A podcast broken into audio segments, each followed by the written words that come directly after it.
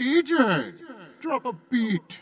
Not another podcast. Not another podcast. Not another podcast. Not another podcast. Not another podcast. Those people are the freaks, man. They're hookers, so it's fine. James. Meth is a hell of a drug. Okay, bitch, it's on. Price. You know what really grinds my gears? I bet they're Brazilianaires. Samantha. Get out now or Sting, get weird. When we're really desperate, we put our hands underneath his balls. Big Jim. I know my way around a joke. Been shaving your own pubic hair for years? No, I've just been collecting it. I'm not weird. Danny. Don't want to sound like a dick or nothing. Had an expansive bookmark collection. What the hell is wrong with you people? Not another podcast. Hey everyone, welcome to Not Another Podcast. I am James. I'm Dan. I'm Sam. I'm Jim. And I'm Travis. and I've made a horrible mistake. oh, I'm not good with life choices. Damn it.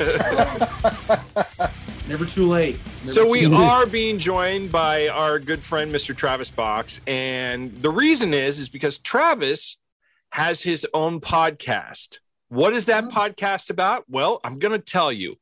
In July of 2016, our state of Oregon fully legalized marijuana, which everyone thought was a brilliant idea. Well, it created a whole bunch of other problems that either people were too high to talk about or just uh, we'll deal with it later. Well, Travis is dealing with it. He has a podcast called Mainstream Weedia, and he's kind of going into the all the workings around legalized marijuana, at least in the state of Oregon. Travis, Yes. thanks for coming on the show, buddy. Oh, thanks for having me. So, uh, my first question When did you have this idea to do a podcast about the goings on of the uh, marijuana culture in Oregon? Ah, okay. Well, honestly, it wasn't too far after. Um, okay, I was li- uh, I was living in Washington at the time. Uh, Washington legalized in 2012, or at least passed their legislation in 2012. Oregon passed their legislation in 2014, even though it really didn't get going until almost 2016. Um, but but when I was when I was up in Washington, once the program was started, um, I had I had not consumed uh, cannabis in a very long time, and how long? How long are we talking here? At the at the point where uh, probably who was president? Oh, okay. Um, how many how many bushes ago? Right. It may have been W. It's it may have been W, but yeah. So I think it was pre-Obama, um, and then I was working at a university in uh, Ellensburg, Washington, uh, Central Washington University. Um, in fact, um, 88 the Berg. Uh, yeah. Uh, rep and call still. Uh, and uh, a a dispensary opened up in well, two opened up in Ellensburg because it's a college town. It could support it could actually support more than two, but two opened up. Yeah. So two opened up. One was right in town, and then one was right on the outskirts, right? So me freaking out because I'm a government employee because I work at the university and I hadn't done this in a long time. And I still, I still, I was raised with this being an illegal, illicit product. Yeah, uh, I went to, I went to the one on the way outskirts of town, uh, and I walked in, not knowing what to expect, Fake and the beard, place. trench coat. w- You had to go like no, full Carmen Sandiego with the fedora. but and the- but yeah, I was doing everything I could to not be noticed. It was be as nonchalant as possible. Do do do. Oh, what does this door lead to? Oops. Um, and I walk in, and the place is the place is is is lit beautifully. All of the product is on like beautiful pegboard and they hand you a menu and there were glass cases and the guy was so friendly he was like can i show you around what is it that you're looking for And I'm totally baffled by this. My mind could not wrap my head around this. So I purchased some product and a, a piece of paraphernalia to, to, to consume the product. And he puts it in a bag. He hands me a receipt and he says, Thank you. Have a nice day. I hope to see you again soon. And it was the most bizarre moment. And at that point, I was fascinated by the concept of something that had been prohibited for so long. Now it's legal.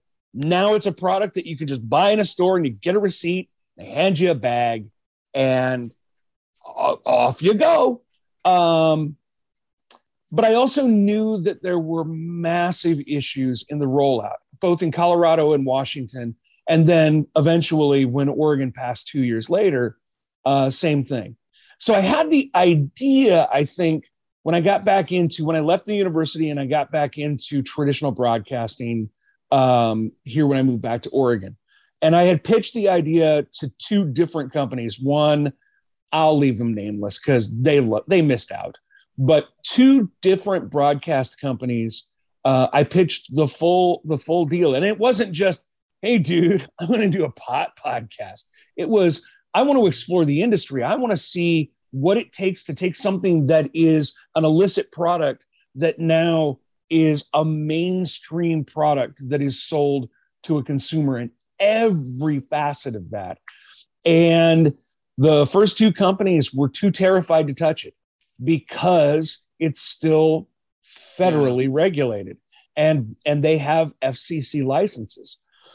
So I get to coin, and I'm uh, my my job is so far removed from from radio, but I weasel my way into the podcast department just because I had the experience and they really needed the help. And um, eventually, the guy that was running the department was like, "Hey, we're we're looking to try to launch some new stuff. Do you have any ideas?" And I'm like, "As a matter of fact." And I pitch him on it, waiting for the instant rejection. And he's like, huh, let me run it up the flagpole. We'll see what happens. And I'm like, okay, brother, have fun with that. And um, and the next day he's like, uh, we're go. Get ready. Put it together. And I'm like, wait a minute, what? and and and what was interesting at the time, I think I was using the the the working title of the green room uh, taken. And then I used Cannabis Inc. taken. And then we, it was like, there were like nine different creative people on an email chain, all trying to come up with a, a name for the podcast that wasn't already taken. and out, I, I, I shit you not, it was a joke. I throw out, hey, how about mainstream Weedia? And everybody's like, that's it. Brilliant. Print it. That's what we're going with. I'm like, oh, okay. So mainstream Weedia was born. And um, and it's been really interesting because I've kept true to what I told them I was going to do. The, this has been a podcast where I wanted to talk to the people that were involved in the infancy of this and really show the inner workings of how complicated this industry is and that it's not a guarantee. On the outside, it looks like it's a gold rush. On the inside, it is not. And yeah, and and it's it is it is very wild west still because a there's no nobody's doing it the same way. Every state that has passed uh, an adult cannabis law is doing it slightly different. They may take a note or two from the states that have come before them, but everybody wants to sort of blaze their own path. And uh, yeah, Good and, one. and Cool stepdad joke. Thank you. And most of, if you listen to the intro of the show, it is nothing but step j- jokes. Um, but the, um, but but the biggest problem is still that federal controlled, you know, federal Schedule One controlled substance uh, designation. That is what is screwing up everything about the industry. And if we're not careful, the in the short term, uh, Canada will own all of Oregon's cannabis industry. Period. Plain and simple. Canada is already well on their way. They will own it all. And then when we do finally get it descheduled, we will be so far behind the other countries like Canada, Israel, Great Britain, um, that we will have global competition that may really impact the the the ultimate economy that we could have if we would just get out of our own way. So it really is. I, I know it's it's it's weed and it's fun to do all the jokes and it's fun to talk about being stoned and I will leave that for the alternative media. They're better at it than I am anyway. Ow, But shots I have- fired, Joe Rogan. Yeah, but, but- you see? Better? Travis Really? coming I for don't you, know. Joe. No, Travis that- coming for you. No, so I, you know, I, I'm not the guy that wants to tell you, hey, Gorilla Grape has notes of uh, cherry and orange and a little bit of pine, and it is. I'm not that guy. Oh, you're talking about Gorilla Glue. I'll, I'll be We- that. that's it. Uh, there are, and that's why I'm saying there are so many people that are on that path already. But Just me, like a connoisseur. Right. I, I think that if if I had been around when they had ended alcohol prohibition, I would do a podcast if the technology were the same uh, about the same thing. Because the same it, it it still fascinates me to go from this illegal world to how do we make it mainstream? How do we tax it? How do we regulate it? How do we ensure that that we're getting our fair share of that market and and and how big can that market be? And i'll give you a little i'll give you a little um foreshadowing of the next ex, uh, episode because i speak with the leading global cannabis economist in it ends up being a two part episode. So it'll be the two episodes that drop in january. And i asked him i said how big could the cannabis market in America be if we got out of our own way? And he says $100 billion. And I go, okay, that means nothing to me. He goes, that's more than all the chickens sold in America. And that kind of threw me for a loop. Was like, holy crap, there's a lot of chickens sold in America. But cannabis could be a hundred billion dollar industry. And that's not even counting hemp. Yeah. And that's a completely different subject. And I'll have the guy on for a separate episode when we talk about industrial hemp. But it was it it it, it was something that I I've never seen it documented anywhere. I've never seen anybody sort of tell the story of when it became legal and why. And then what it took in the early days to try to build a foundation when you still have the federal government looking over your shoulder and threatening at any time to come in and end it. Could I, And it all it all depends on the administration, honestly. And and it was real close during the Trump administration. So I didn't even terrifying know is that. Oh, shit. Yeah. So, uh, real quick, if I could uh, uh, toss a question over to Travis. Sure. Um, so, yeah, I mean, I understand it, it's a delicate line to try and walk uh, because of the subject matter being what it is and um, not desperately trying not to be glommed into that, you know, two dudes sitting in a, you know, their parents' you know, storage facility and they're just like, what's up? It's crunchy and the nugs. Right. And we're here to tell you about what the good shit is this week. You know, but on the other end, you don't want it to be, you know, like C-SPAN. You, know, you want it to be so dry that, like, even as soon as I can't get high enough to watch the show, man, it's just, you know. So to to walk those uh, those two lines has got to be a challenge. Um, Yep. and and like you said, as this this because it's the ground floor, and Right. essentially it's like you know, like you were saying about how if prohibition, you know, when that got repealed, if, if you were doing a podcast, which I imagine that being you recording it on a wax cylinder and then having like Right. newsies on corners selling your wax cylinders. Insert scratchy record Yeah. sound here.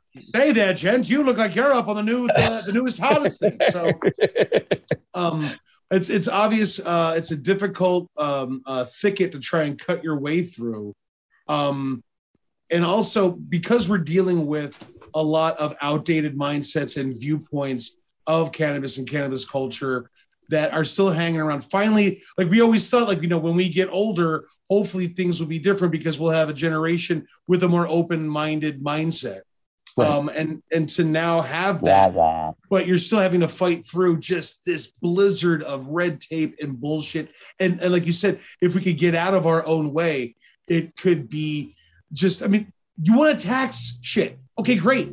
It's here. It's ready to go.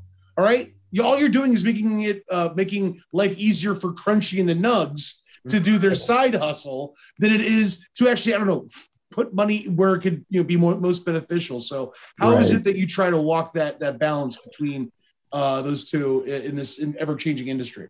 it was really funny because when I launched when I when I was about to launch the podcast, the one thing that that the head of the podcast department at the time was worried about was I, I come from I come from an, a radio entertainment background, um, predominantly with a lot of talk radio, so a lot of opinion and not a lot of journalism. And he was worried that I would come in and make it opinion based. And I'm like, no, I want to come in and I want to, I want to really demonstrate my fascination for every facet of this.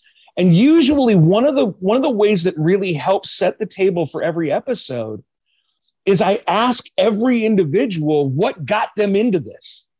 And then it's their story. It's not mine. And then all I do is sort of help guide the story along. Um, by the time I sit down with them, I've researched them enough. I know kind of what I want to ask to help sort of peel the onion by the end of the episode so that so that we're we're building on you know story or experience or or or whatever so that by the end of it y- you kind of know that facet. Um and i've i've never tried to be an advocate for it i i i, bring up the the downside of it as much as i try to talk about the benefits of it. Um and and there are quite a few downsides. I mean the second episode that i did was with um, an OHSU clinical um, uh, pharmacist, uh, and and the reason I grabbed him is he does seminars around the United States promoting the use of cannabis as medicine um, for oncology patients, and really trying to give other medical professionals real research and advice but he also can talk to you about the downside of it. I mean, the first thing that he says is don't smoke it. Do not do anything inhalant. Don't use the flower. Don't do don't do the vape. He goes, there is not enough research on the damage it's doing to your pulmonary system. And I'm like, fair enough. I get that. Um, and he also talks about, you know, the the our our our systems are not developed until we're almost 25 the the cannabinoid systems the receptors that we have that that actually utilize THC they really aren't fully formed until we're 25 and there's not enough research about what it does to uh, the, uh, the system of a kid uh, you know somebody that comes into it at 12 or 14 or 17 and so he's like, you know, even at 21, which is the legal age to start consuming it, you're still four years off from your system being fully developed. And they're not sure what the long terms of effects of that are. So being able to, to display not only the, the positives, but also the negatives behind this. And, and we talk about the negatives not only with the just the the the physical negatives, but we talk about the economic negatives. We talk about the social negatives that that the industry can create or or or could lead to. Um, so I, I I try really hard not to come at it from a cheerleader standpoint and more from a holy crap, can you believe we are right here at this moment in time to witness something amazing happening, going from illegal to legal? And holy crap, is it difficult and complicated and and not guaranteed at all. It's it's why I keep calling it an experiment because I'm I still think the jury's out on this one. Um, at least to whether we will find it an economically viable crop in the United States or if we're outdone at the global level one day. But yeah. we're already we're already starting to see some of that. Like I said, with Canada moving in to to Oregon and, and buying up a, a lion's share of, of the of the businesses. Well, that's so, the upside to being ahead of the curve, you know. I mean, for our stake in the matter, I mean, don't get me wrong, it it it seems detrimental that we're not picking it up and figuring it out that controlled substances to some extent builds a market. So the longer we wait the harder it's going to be. But at the same time there are other countries that have already done so who will be at the forefront of this regardless out of sheer principle. They know the game yeah, they've already it's bought like, the land and they've already got the, the crops in the ground. They already own all that stuff, and it's basically yeah. they're gonna they bought it, and we're gonna be buying it back from them instead of it doing us. Yep. And it's like what Travis said is that we have a lot of old mindsets still in charge of things that they one don't either just don't understand or don't want to take the time to understand because they have that mindset of well this is bad this it, and it will always be bad because i don't want to learn anything new. So um, and i think what you're saying like all, all these negatives because it's really fascinating what you're what you're saying because i'm learning so much right now just in this little bit. So it's because I, all you hear is this is going to be great for the economy uh, you know it's harmless. It's just weed you know but the, and to learn about oh well, your age and your body we, we there's not enough studies in xyz like that's fascinating. Mm-hmm. But on top of that too i mean what i find really sad about the whole schedule one situation is basically they're just they're wasting time because let's face it all those other states that haven't you know decriminalized it or anything like that it's still happening. And the only right. downside that I ever really like before I started talking with Travis a little bit about this kind of stuff, the only real downside was like the same downsides that would have happened around the time prohibition got lifted was yes, you see a heightened sense of accidents, you know, addiction issues might go up by a lot.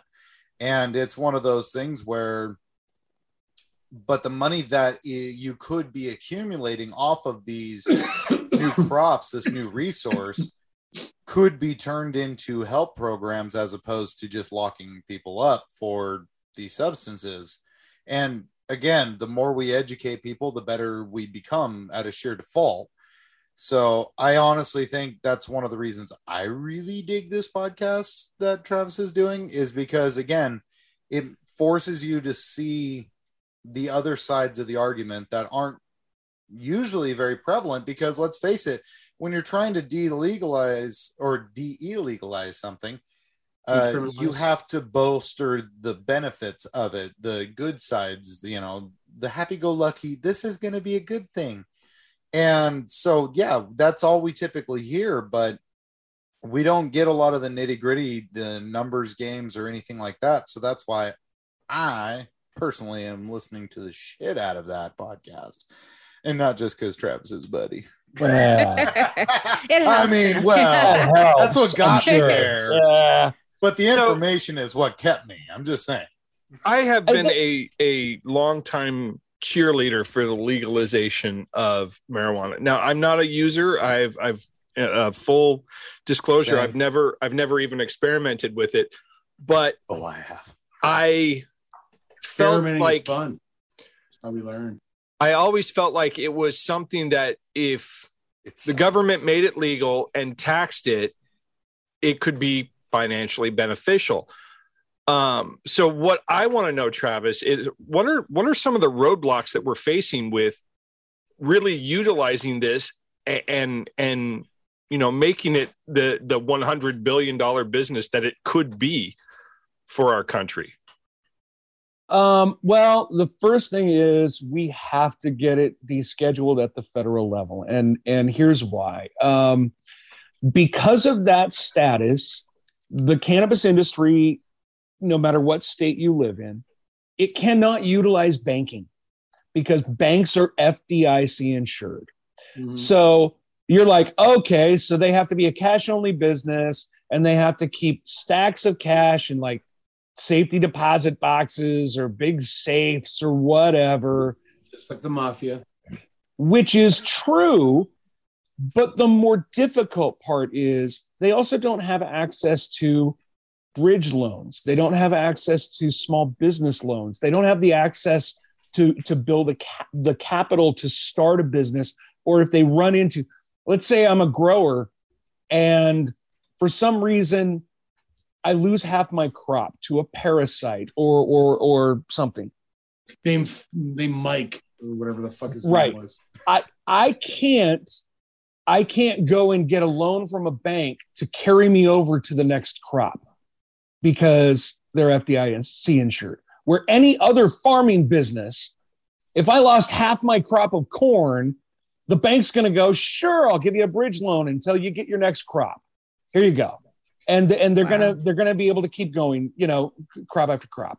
Same thing. Uh, let's say a cannabis industry, a, a, a dispensary is broken into because they carry tons of cash, usually on premises.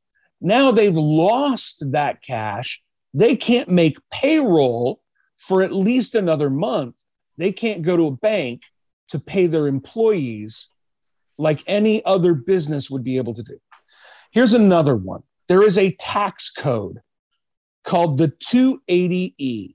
And this started, this, this came about in the 1970s when a Coke smuggler tried to deduct his speedboat from his taxes as a business expense. Well, once they once they figured that out, yeah, once they figured that out, they they created this 280E, and it means any illicit business cannot deduct any business expense from their taxes. So that's great in 1970 when you're trying to go after coke smugglers, you know, and Pablo Escobar is the bad guy. But when you have states that are opening up legal cannabis businesses that were voter approved, these businesses can't deduct anything from their taxes. Let's go back to the farming side. A farmer can deduct their fertilizer, they can deduct the equipment that they use to cultivate, they can deduct the fuel that they put into that equipment, they can deduct the power it takes to grow whatever. The, uh, a cannabis farmer can't. They can't deduct one dime of that. So they lose that in tax revenue. Then also-. Go ahead. Oh, I was going to say also, um, because I I'm living in Pennsylvania, uh, and Pennsylvania's wheels, uh, which I never thought turned at all, uh, have slowly started moving in that direction, and now there are um, essentially uh, uh, medical marijuana dispensaries. I worked at one for about uh, the better part of six months, so I l- I really got uh, an incredible education on um, the grower processor element. Uh, so you've got like these umbrella companies that essentially they can own and and create a whole line of flower, you know, various different products and what have you. Uh, names like uh, uh, Cresco or Rythm uh, are, are some of the more popular ones, at least uh, at the dispensary that I worked at. And so going through the Pennsylvania Department of Health's uh, modules that we had to learn, there was like, I don't know how many they were, and uh, it was like very remedial. It's like you know, read this paragraph, and then we'll ask you some questions. I'm just like, how long is this gonna take? Because uh, my I don't know how many more minutes I got on my Zoom. But um, but no, you learned about how from seed to the uh, to the facility, and the facility has to have like a certain level, a state's level uh, accredited level of security for everything. And so, okay, that's just to grow it. And then these companies, they have the ability to turn it into concentrates, into salves, into oils to break down the the tincture uh, that that is uh, the tincture, excuse me, the the the terpenes inside each strain. So it'll actually give you a chemical breakdown of what this particular strain can treat in your body if that's if you're looking to you know help you sleep and take care of anxiety or if you want something that's going to give you some energy and some focus. There's different ways that you can fine tune that all of which requires not just uh, the technology capable to to do these experiments to to further push this this ever expanding product to even you know further limits but you also have to deal with the state's level of everything has to be by the book and Mm-hmm. you know if you if uh, if you fall out of favor whatever you are losing millions if not billions of dollars and Mm-hmm. you know like you said you can't just go down like listen i've got i got a dream okay i got this brown paper bag it smells like a skunk died in it but i guarantee you it'll put you on another fucking planet now Is it that I- Wizard of Oz Dark Side of the Moon shit? No, this is some Oompa Loompa Combo, aka the Okie Finoki Smoky Smoky. It'll put you put your dick in the dirt, I guarantee. And then it'll grow a dick plant, and then you can smoke your own dick. It's amazing. On Blaze and the Nug, Big Jim. Yeah. So I mean, Was it crunchy in the nug? Crunchy in the Nug. Crunchy in the Nug go. coming up after the break. we rock and roll all day long. Um, I had to do the puke. I'm voice. sorry, Travis. You're on WEED. I started off sounding intelligent, like I had something Nice. to say, and then it just Nice. evolves into a dick joke. Yeah. so yeah, That's how I mean, we roll. That's how we roll.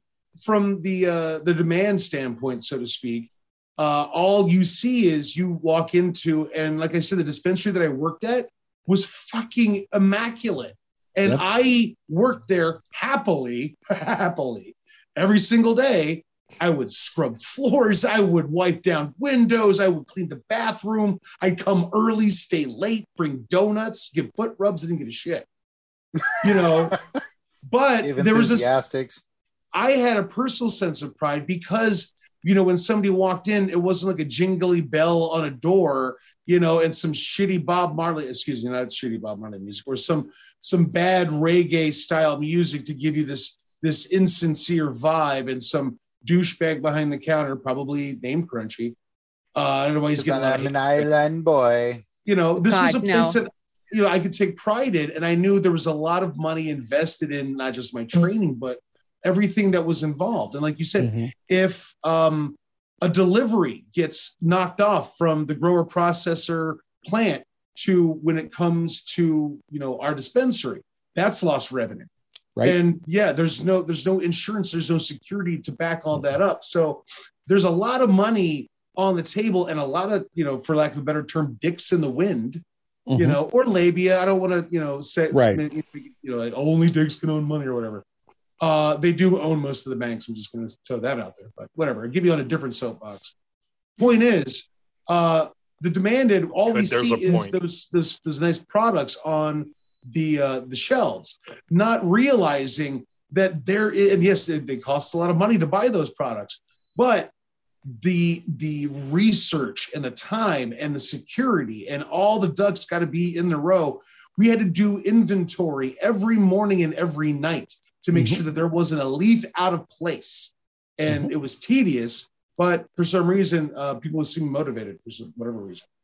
Well, it's because they believe in the product. And again, if you believe in the product, you support it. And they also didn't care if we went in the parking lot on our breaks and just, you know, You have to know the product to sell the product. Right? Yeah. Bro, you, Ric got this Flair. Gorilla Glue. It Right. makes Wizard of Oz the Um, shit. he just quoted Ric Flair. I did. Uh, so, so the uh, one of the other there are quite a few other stumbling blocks, and and and one of them could actually help you guys and that is freaking interstate commerce. So, Oregon, right now, we are sitting on so much weed that we could stop growing, and it would take seven years for us to sell what we've already grown. Oh wow.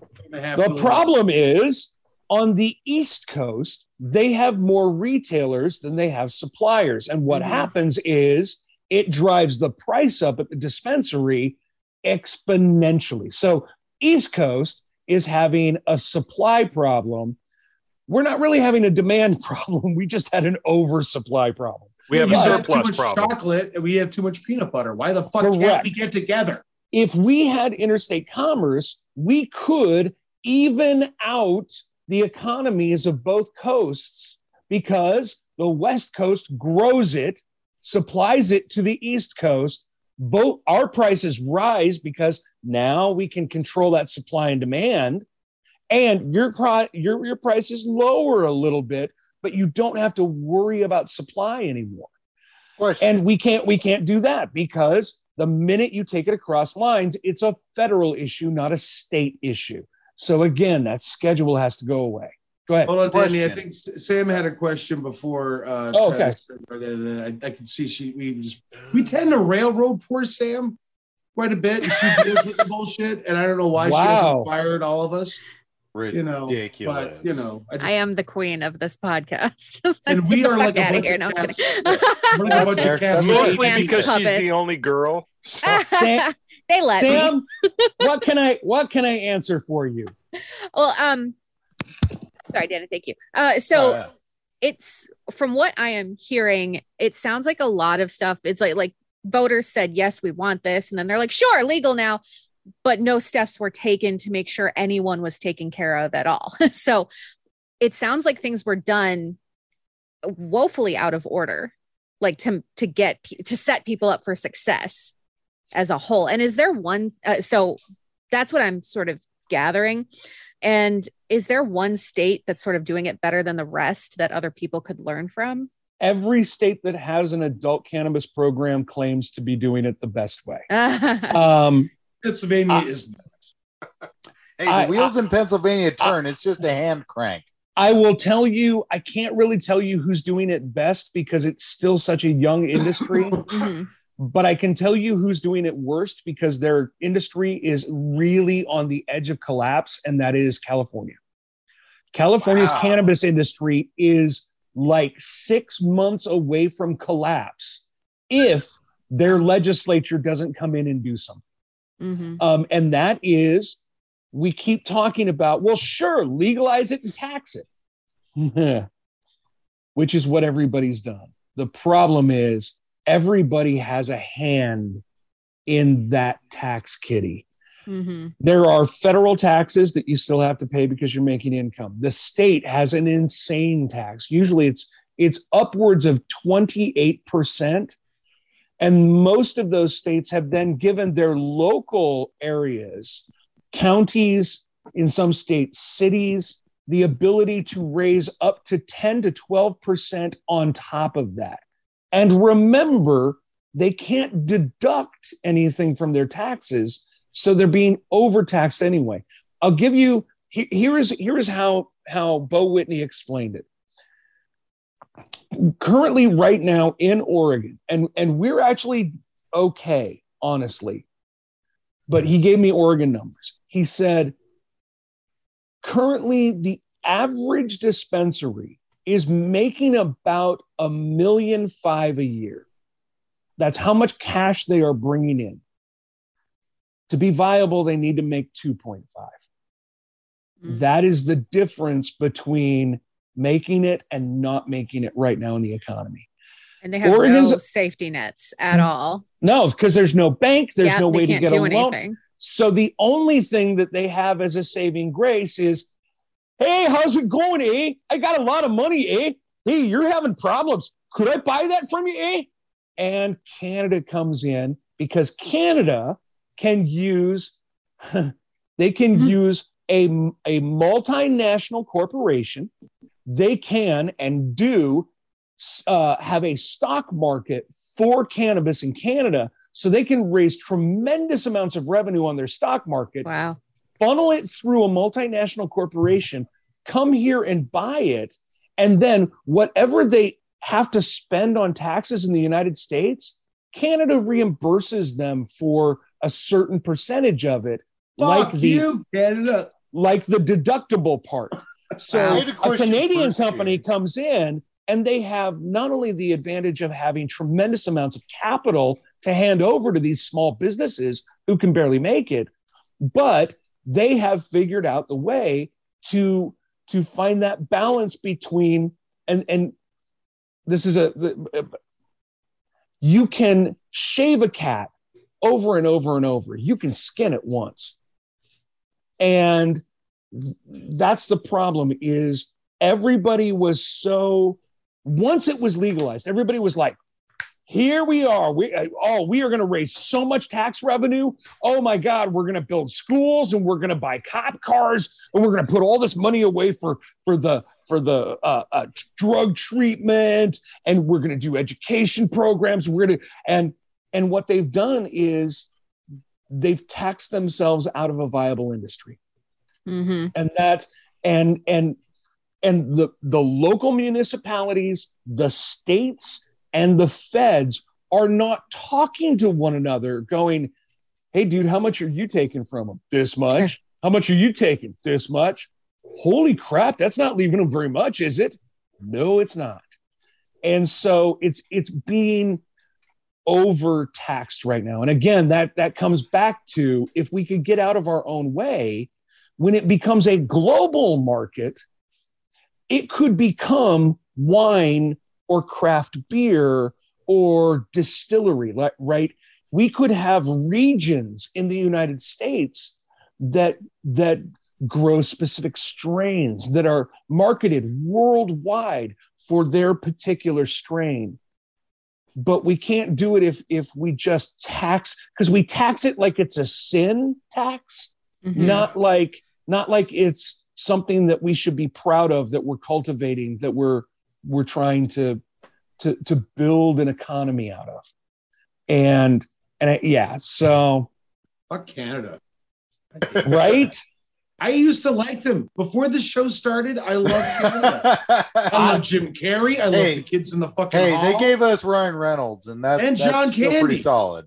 Oh, and what did Ryan Reynolds doing- do? What did Ryan Reynolds do? He came to fucking Oregon and he bought out aviation gin, just Yes, like he they're did. doing with the cannabis industry. Fuck that guy.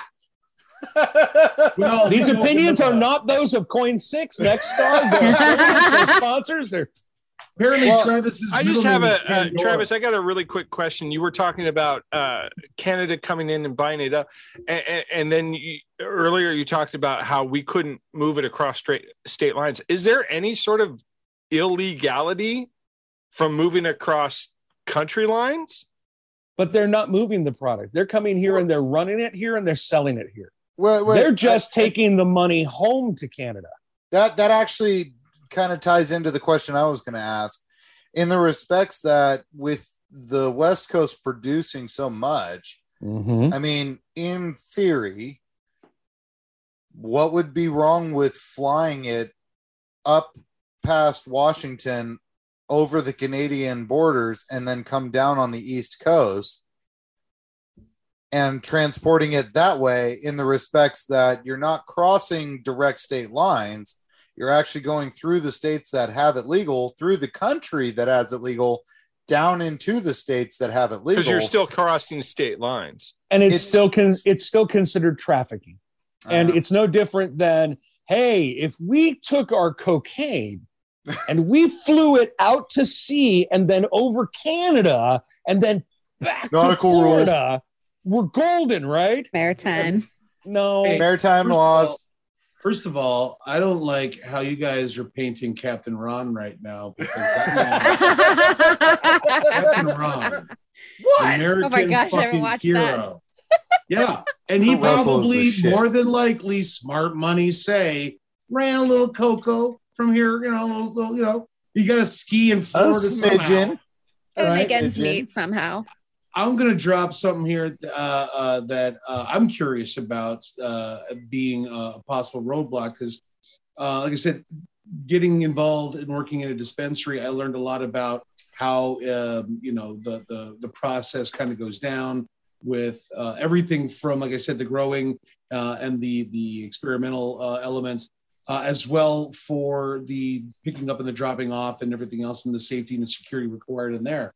Now, I think, or I feel like, one of the really bigger roadblocks that may or may not be spoken of directly, I'm assuming it is, uh, would be okay. So Pennsylvania believe it or not, has decided to start moving forward with legalizing marijuana. The wheels are starting to turn. And yes, they do slowly turn. Problem is, they're square. And they don't, you know, you figure it's a keystone state. Well, you know what? You know, the, built other, it. What are you gonna do? You know, the keystone, and it's just bricks of shitty, you know, old weed that, you know, was the other parts of that archway. Uh, so Pennsylvania legalizes marijuana. Hooray. Now then, to move forward, you can't just be like, okay, so we can start selling it tomorrow. Well, you've got, I don't know, a couple of hundred thousand uh, guys in prison and women in prison for a wide variety of either trumped up, unintended, or um, just all different manner of charges in and around this substance, which is now legal. So, Right. like the weirdest thing that I felt while working as a, a, a person at a dispensary was I'm now doing something that 10 years ago I'd be in jail for. And. I'm trying to get insurance, you know, I'm just trying to you know, put in a little extra work, you know, I'll shine your shoes or whatever you want. It But, ended up you know, being yeah. th- that you you were absolutely right, and it ended up being the thing that I was most surprised about when I asked most of the people why they got into this in the first place. And initially, you know, I was looking at it from, you know, an economic standpoint. I was going, well, it's the money, duh. Nope. The the I spoke to Anthony Johnson, and he was the chief petitioner of Measure 91, which was the actual bill that passed that legalized adult use cannabis in Oregon. And I'm like, dude, why? What? What got you into this in the first place? He went to law school. Uh, he ended up being a defense Yeah. attorney, and his he had two clients go to prison, federal prison. One for having, I think it was three ounces of weed. The other had 20 pounds. Uh, but they both went to federal prison, same time length, and there was nothing he could do about it. They were non-violent offenders that that were that were selling weed. And he was like, this is bullshit. And he started working with a couple of nonprofits here in Oregon and really learned about not only is it bullshit because so many people are behind bars for cannabis offenses, non offenses, but it is so, it is so uh, weighted towards the BIPOC community. Yeah, I can Um, see. You know, when I oh, go ahead. When I when I spoke with uh, Congressman Earl Blumenauer, he he put it in a way that I had never heard it before, but it's absolutely perfect. He said Richard Nixon weaponized cannabis. He had a blue ribbon panel that had looked into cannabis and the op- Oh, the idea of of legalization and decriminalization. And his blue ribbon panel told him, dude, you should decriminalize this. You should legalize it. It's fine. We could make tax revenue. Here's all the stuff we could do with it. And he decided to not only Hmm. keep it criminalized, but he weaponized it to go after the youth. He went after the civil rights movement. He went I was gonna say, after the draft youth. dodgers. He went after, and it turned into ultimately, especially now, once you get into the 70s and 80s with cocaine, it turned into the war on drugs. And we have spent hundreds of billions of dollars on the war on drugs. And do you know what it has done? It has increased the use of drugs in the United States exponentially. Yep. We use more drugs now than we have ever used ever in the history of our country. And we are spending more money now to fight it than we have ever used. Fights. And and right. And so everybody is saying there is a social justice aspect to this. In Oregon, part of the passage of Measure 91 includes expungement. If you can prove you were a nonviolent cannabis offender, you have the opportunity to have your case reheard and have your sentence expunged. The problem is there's not a lot of money out there to hire lawyers to go in and reopen these cases for these people. and so not just that, and not just that, but also the fact that um, privately owned uh, prisons, you're going to be losing revenue right. when So- all these people start getting let out of your prisons. So fuck yeah, you're going to make it difficult for and there is one political side of the political spectrum that is all for privatized prisons who happen to also be the ones that are the biggest roadblock when it comes to descheduling cannabis from that class you know that class one You scheduled know who they are. yeah Bernie and it's funny yes How'd you know? um that's socialist um Fuck that. Yeah, I and- bet you he's like, you know what? I smoke a little bit. You know, I got to deal with a lot of assholes in DC. Just got to relax a little bit. Yep You know, um couple edibles. but but one of the things you that judge Congressman- me. Congressman a- Blumenauer is working on. He has this. He has this entirely comprehensive bill that is passed in the House. I want to say three times now in three different sessions. And guess who stopped it? Mitch McConnell every single time. It You didn't don't even- say. It didn't Big even come Mitch up for is a an vote. asshole. I know, Mitch What? McConnell, right? No. but the cornerstone of his this this comprehensive piece of legislation which is called the more act it fixes the banking it fixes the tax code it allows um, uh, interstate trafficking it but the biggest thing it does is it, it it puts in place a system for expungement and the money to bring lawyers to the table to go through at the national level and start pulling these people out of federal prison for nonviolent cannabis offenses. One of the harder problems is over the past 30 years, you get busted for trafficking. Let's say you're trafficking that it's that guy that trafficked 20 pounds, right? And he went to Mhm. federal prison, 20 pounds of cannabis. There is another guy like that, and he pleads down to tax evasion. They get rid of the drug trafficking charge, but he goes to prison for tax evasion. Now, his record does not show that this was a nonviolent cannabis offense, even though it was, but he pled down because he was going to spend less time in prison under tax evasion Mm. than under having that much of the controlled substance. And he now has a problem because when we get to the expungement side, there's no way to show the court that he actually is in prison for a nonviolent cannabis offense. So there's this huge social and one of the other bigger tenants that that um, uh, Congressman Blumenauer has in this More Act is because it was dis- disproportionately targeted towards people of color, the BIPOC community, that he has money and programs in there to help the BIPOC community get into the industry because he believes those that were worst affected by the war on drugs should be first at the table to benefit from it now that it's legal. And and again, I'm not a cheerleader here, but on that one I got to go right on. You know, Oh, yeah. absolutely. That is Wouldn't- only fair and equitable. Wouldn't the court record show? I mean, couldn't they go back to the cases and have the record show that they changed their plea? They You- could, in some cases, they can, but in other cases, they go, yeah, but you pled. You had that Yeah. choice. Had you gone to jail for the weed, Yeah, We can- that some shit. but it's basically what down. it comes down to is what the official edict Charge on was. your judgment was that made the difference because otherwise it it kind of becomes substantial or insubstantial evidence at that point Mhm. Because at that rate you're basically saying well things were said in the courtroom but the judgment was different. So it, it's it's kind of loose ground to stand upon. But at the Yeah, yeah. time it would have been better to go that route than to take the hit for trafficking. But you didn't know that sometime in the future 10 years, 20 years, 30 years, that Congressman Blumenauer was going to try to pass the MORE Act that would expunge your record. You were just looking at um, it's 20 years or it's life. I'll take the 20 years.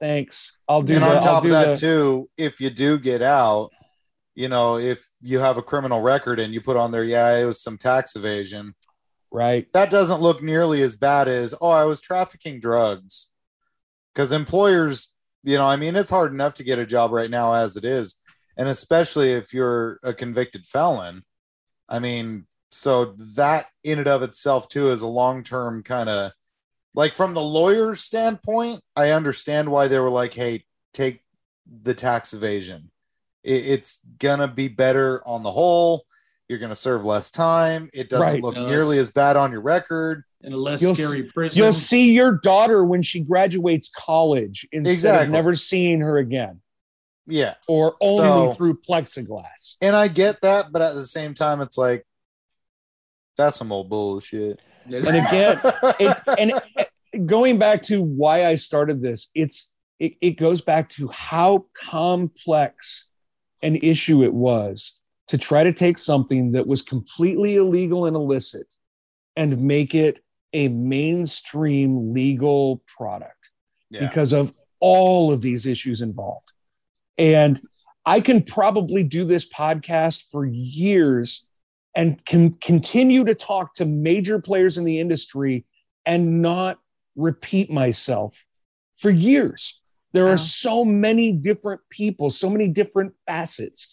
That you have all the lobbying groups and you have the all of the politicos and you have the the economists and and let's not even just get into the the growers, the processors, the scientists, the retailers, the bud tenders.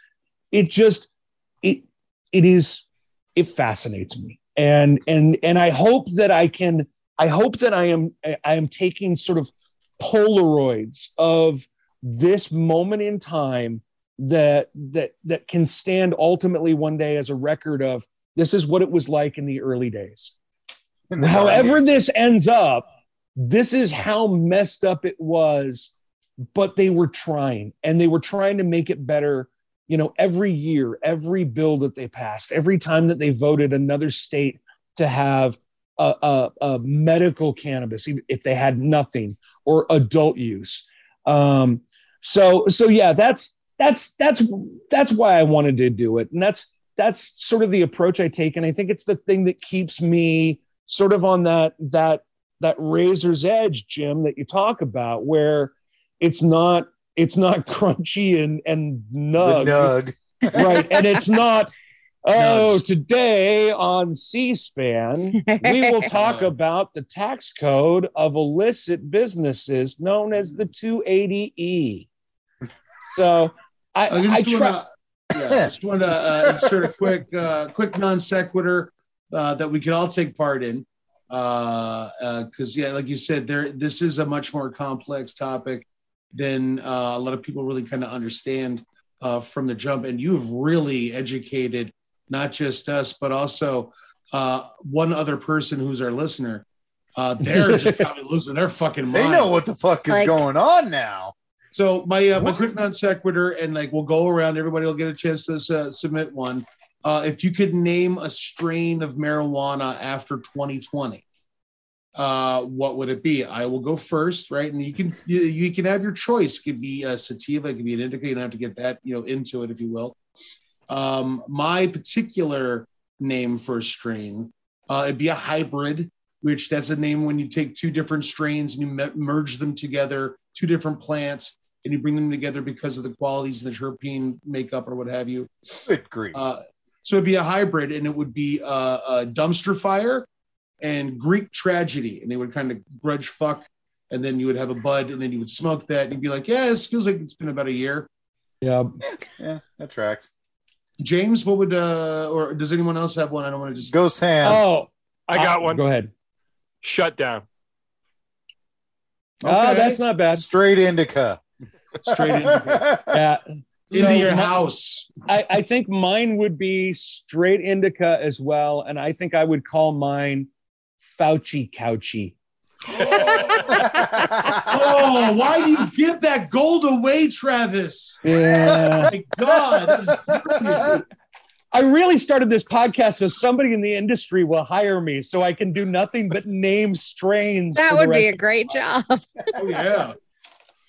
Um, I think Oh, I would go with oh gosh, um jobless and depressed. another hybrid. yeah. I love it. It'd be just one where you're just Anxiety like and yeah, anxiety reduction. relaxation.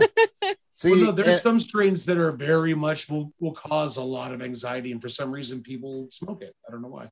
and for me, I would probably call mine shit show, and I would lace it with a laxative because I'm a jerk. So it comes with rolling papers and Charmin. That's And weird. Don't Oh, yeah, confuse the Charmin. two. There we go. It gets There's- weird. That's what you call it. You just call it Charmin. Yeah, because the toilet paper wars. No, I like shit show. That's good. So I am curious about uh like sort of shifting into like podcast workings, you know, Mhm. um how do you find your guests and do you find that it's easy to get people to agree to come talk to you or is it more difficult? And is there like a unicorn guest that you really really want to talk to? Um, I- so as far as how do I find my guests, um, I kind of, I sort of look at the at the facets of the industry that I want to talk to, and then I go from there. It's like I I knew I wanted to talk to the guy that that passed the law, Mhm. and and fortunately he was like, hell yes, I, I'll come in and we'll do it in studio, and Good. And cool. and and he was great. Um and and you know then i knew i wanted to talk to i wanted to talk to medical professionals. I wanted to talk to regulators. I wanted to talk to uh, legislators. I wanted to talk to lobbyists.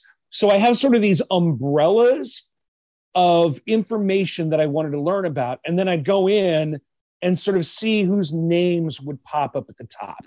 You know who who were who was most quoted in each of these? I got my unicorn. I landed Beau Whitney who is that that economist. And it was really funny how it happened.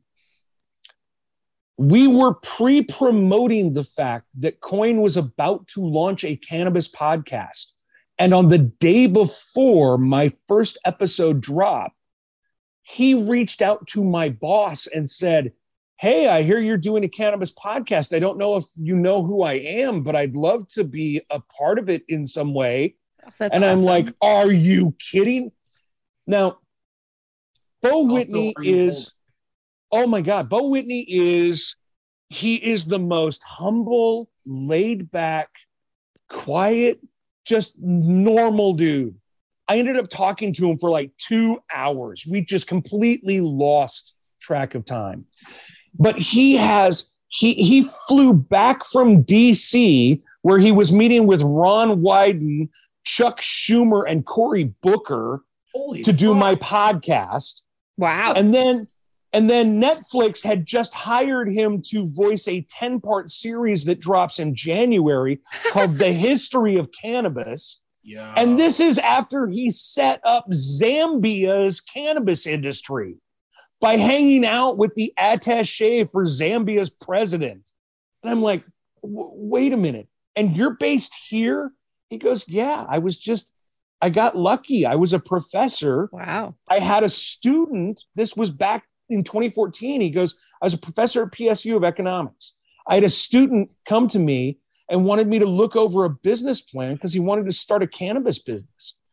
And I asked my student, I went, How big is this industry? And the student goes, I don't know. You're the fucking economist. and at that moment, he was like, Well, let me do some digging. First off, he found that nobody, nobody was doing this. There were no cannabis economists at the time. So he built his own industry within the industry Wow. and ended up being the unicorn. So having Beau Whitney on, and not only for the two-parter that I'm about to launch in January, but having him being able to have him back on for the hemp episode. Because here's a here's a line that he dropped that, man, it's the best line. He goes, Cannabis is sexy, hemp is transformative. And I'm like, dude, Okay, I'm having you back for a hemp episode. I was Um, gonna say a repeat cus a repeat guest. I'm assu- I'm prob- probably. yeah. So as So how far as get out of this van? I gotta get out of this van. It's just- This is too much. This is too much right Yep. now. It's too I'm much. freaking out, man. Is that the late bell? That was the late bell, bro. But as far as- like as far as getting the guests, the the the thing that I knew would happen if a broadcast company jumped on it did. I have the credibility of KOIN Six behind me. nice. I drop KOIN Six news, and all of a sudden, people know that it's not chunky in the nug or crunchy in the nug. It's it is even, and I Crunchy and I so never pissed at you. right. Name I know. I never in, in my in my in my, the emails that I send out to invite them on, I never use the name of the podcast because I know the minute that they hear mainstream Weedia, they're like, "Come on!" No. what?" Right. So I'm being punked right now. Is Seth Rogen gonna jump out from behind right. like a so I always say it's the KOIN Six Podcast Network's, you know, uh, uh, podcast about the cannabis industry. I just keep it nice and vague, and I uh, and and so far nobody has turned me down. And and like I said, I've had I had the guy that passed the law. I had the clinical pharmacist from OHSU. I had Congressman Earl Blumenauer.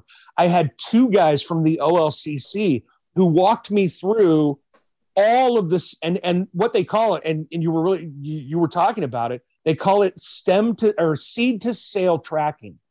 And they talk about all the different points the touch points that the olcc has from the moment that either a seed or a clone goes into the ground to the moment you walk out of the door with the product and how and what and how they had to create all that in about 18 months from scratch because they could only take a little from Colorado and Washington because they were only about a year ahead of us.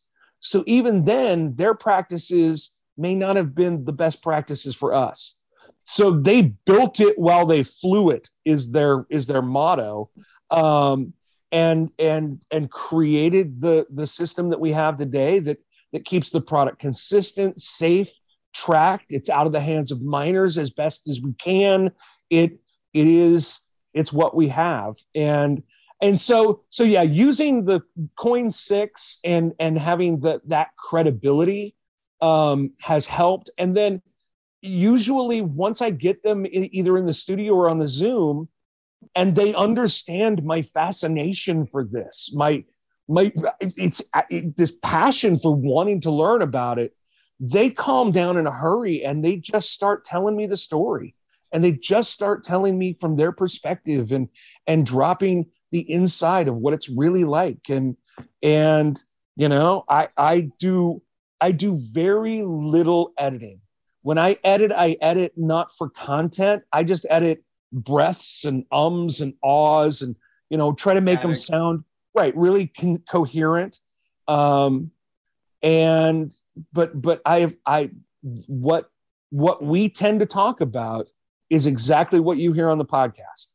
And i try to I try to keep it moving. I, I wanted a certain momentum. That's why they're only about a half hour each. I didn't want to bore you. I didn't want it to get bogged down in anything. Um, so i wanted it to have some momentum but i wanted you to walk away and go holy crap that was entertaining. It was informative I walk away knowing more about this than I did, and holy crap, I kind of want to learn a little more about it. So maybe they come back. Well, Travis, Oh, let me yeah. tell you uh, how fascinating this is because the four of us have been reverently quiet throughout this whole episode. Captivated is the word the you're beard. looking for. we are we are just about out of time. Uh, you Oh, have can I just toss definitely got to come back and talk to us more about this because uh, as you learn more, uh, I think it's. Uh, I definitely want to learn more about this, and because you're on the front lines and because you're our buddy, uh, I feel like it's your responsibility to teach us. yeah, I your obligation because we're friends. I have So- one We're on final channel one. question. One final question Sure. from One Samantha. final Oh, question. for fuck's sake. Being- being, um, Final statement, but Being okay. in in Ellensburg, Washington, what is your favorite Iron Horse Brewery beer? Uh, it, it, uh, so I, I, I am an absolute devotee to Coulter's Irish Death, but man, I like Cozy Sweater too. cozy sweater is awesome. But I I like I like Irish Death. I like Mocha Death. I like Coca Mocha, Mocha Death Death's when they do that. If it's got but- death, I mean, but but yeah, I I I drove to Ellen's. This was before I worked there. This was back when I was living in Issaquah. I drove in the worst thunderstorm ever on I ninety in a Mini Cooper just to get a keg of Irish Death and bring back to Issaquah. So mistakes I'm- were I'm- made. Death. oh yes, they Irish were. Yes. My high five Hef. Poor girl. life choices. oh, high five Hef. Yes. I miss So I it. just, uh, I just looked Yeah. it up, and when you uh, the the the day that that interview dropped with you and your unicorn, the uh, the Economist, I just looked this up here. Uh, what day was that again? Do you remember? The Economist one will drop on January fifth. Okay. Oh, I, it hasn't dropped yet. I've uh, yeah, I've given you sneak previews of what he's going to say. Well, let me just give you a quick sneak get the preview then of what's going to be on uh, Crunchy and the Nugs on that. Perfect. I'm gonna spill a little tea. They're gonna be interviewing uh, the guys from TikTok that made the world's largest gravity bong that was like in a pool that they made. That was so awesome. right? And yet they're gonna be their guests. So best of luck with your economist, Travis. And and and honestly, if Gravity you, Bong versus the you- Economist. if you really want to know my true unicorn, and it's not Snoop because it is Kevin. Oh, I know, but if I could sit down with Kevin Smith and talk weed with Kevin Smith, that's for fair. Dude, he's minutes. coming to town. I know got he Kevin is. Smith's look-alike body He double. may, He's He coming to have the a- Fan Pop convention in uh, January, and I've already applied for media credentials because I want to go and- meet Kevin Smith. he may yeah, do- tell him to join our podcast from now and then too. So Yeah, Give me, a uh, give me a card. I'll, I'll drop it in his pocket. I will. Yeah, sorry, you just Done met that this for guy radio from. Pennsylvania who looks just like him and is. You know, I know, I know. unicorn. Sorry, James. I will have you on the podcast. You have to play Kevin Smith. done. You know what's the role funny of Kevin Smith will be played by Big Jim. I- uh, He's addendum, better at playing Crunchy. before the heart attack. Kevin can I be the Nug? Yeah. You are the Nugs. Yes. both of them. Hey James, Yes. Where can people find mainstream Weedia? You can go to KOIN.com and check out their podcast section. Yeah. Otherwise, it's also on pretty much any platform that you consume podcasts. So Google Play, Spotify, iTunes, Podbean, Spotify, iTunes. yeah, if you Crunchy just, and the if you just Nugs. Google mainstream Weedia, and I think at this point I now have the the the SEO that I'm the top Google on that. I'm gonna Yeah, find it, out it, for, right for now. me, it, it came up on the top, but just be careful because it kept auto correcting Weedia to media. I know. I'm like, damn it, no, that's not what I want. Shame. And if they K Yep, look at that. The top podcast or the top. if they if they fire me and I want to keep the podcast going, I am going to rename it Encyclopedia Botanica, Posted by Very Crunchy and the nice. Nug. Hosted by Crunchy and the Nug. First of all, That's just a part of the title. Crunchy, Professor Crunchy, PhD. And So you Dr. can Nug. me- And Dr. Mainstream Weedia. Nug. You can find PhD. mainstream. And PhD stands for pretty hungry, dude. Just so You can find mainstream Weedia at KOIN.com. You can find it at Podbean. You can find it at Apple. You can find it at Player FM, dailyadvent.com, Newsbreak, Facebook, LinkedIn. It is everywhere. And if you are a business out there that can actually advertise on a federally licensed radio station and would like to sponsor such podcast, please go to KOIN.com and get in touch with me. Uber Eats, Postmeet, uh, Postmates, Grubhub, Caviar, uh, any of them. Yeah. Hungry Oh, John. Doritos. Doritos, Taco Bell. Yeah. Honestly, if Jack in the Box did it, holy crap. Can I Goddamn. have Yeah. See, that's how you do a fucking plea right there. Two cents. Okay. No lie. And now Travis can do our I Patreon, plea. please. Yeah, seriously. Speaking of because we need pleas, help. Samantha, what? please do our Patreon plea. The plea is yours. Don't fuck it up. It is mine. Oh, it is the holiday season, folks, and um, um, I'm I'm still running on fumes. I didn't even put up my tree this year. So help put a smile on my face and give us your money because we entertain you. Help them buy mistletoe and garland, all the greenery for their holiday season, only on Patreon. Patreon slash uh, patreon.com slash not another Patreon is where you can find us and our lovely levels and that you can sign up for. Um, there it's not too expensive to support your favorite podcast. Love you guys. And if you guys donate a thousand dollars by the end of January, Big Jim and I will actually do an episode of Crunchy and the Nug. Yes. Please give us a thousand dollars because I need that podcast. So we have a goal. We have a goal. Put it Well, on it the sounds on like the James Patreon. is uh, really hurting here. So make it happen, folks. Oh, but really, thank you for everyone who listens and supports. And that's just one extra level of support if you choose to. Uh, if not, it is okay. I hope everyone has a wonderful holiday season.